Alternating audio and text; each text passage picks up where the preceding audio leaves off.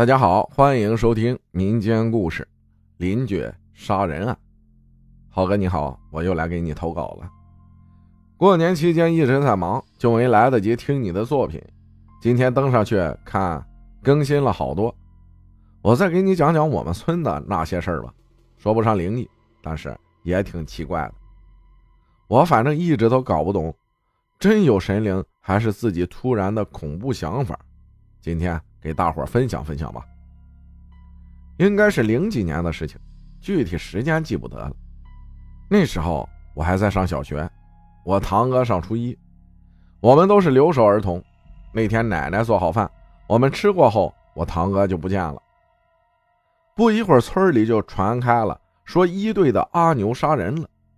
我爷爷赶紧跑去，果不其然，堂哥在那里看热闹。说来他胆子也大。那血和脑浆崩的到处都是，他还敢凑那么近看。事情是这样的，阿牛的妈妈跟他的邻居，这里就简叫大叔大婶吧，有点冲突。其实按理说，这邻里邻居的有点嘴角也正常。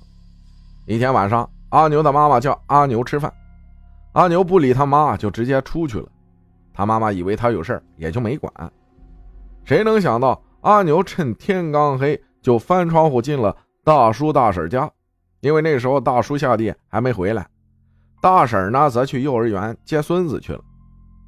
阿牛就坐在他们客厅等他们回来，甚至还嗑起了瓜子吃起了糖，这心理素质也是可以的。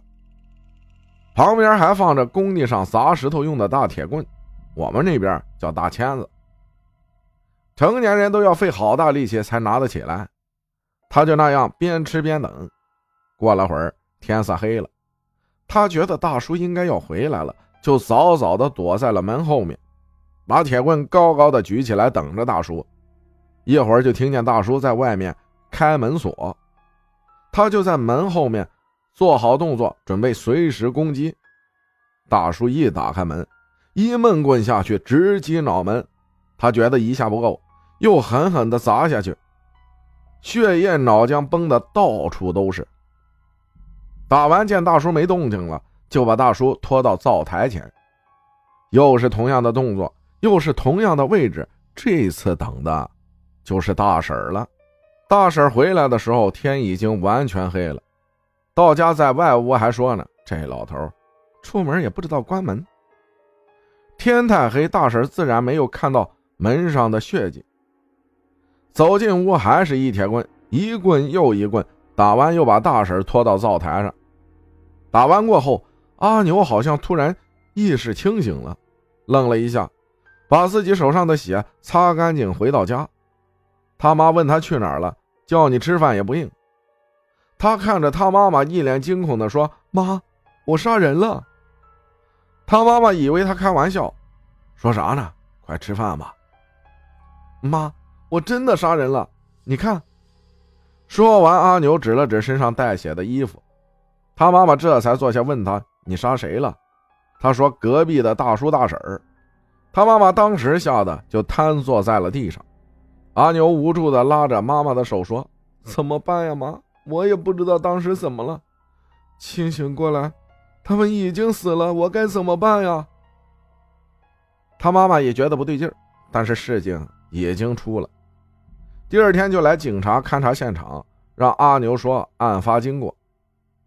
阿牛只说他不知道自己在干什么，也不知道自己为什么要这么做。平时两家吵吵架已经是家常便饭了，互相都没有放在心上，只是当时比较气，气消了也就好了。警察看阿牛说的前言不搭后语，建议去医院做检查。不出意外，结果是精神病。但是村里人都知道阿牛没有精神病。但是如果说他没有精神病的话，为什么要去杀人呢？为什么杀了人自己才清醒呢？还知道自己在干什么呢？这些事情便不得而知了。只是后来我跟爷爷去阿牛他们村里办事儿，路过路边看到一个石头上写着一个很大的忍字。后面回去问奶奶才知道。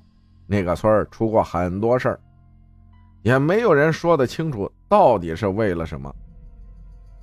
后面请了位先生，先生建议弄个石头压一压。自从有了带有“忍”字的石头，他们村也太平了很多。但是还是会出一些事情，只是没有以前多了。现在不知道阿牛怎么了，是服刑还是枪毙，就不得而知了。浩哥，这个故事就到这里了，祝你一切顺遂。带“忍”字的石头，我好像在别的村子就看到过，不知道其他的听友有没有看到过带“忍”字的石头呢？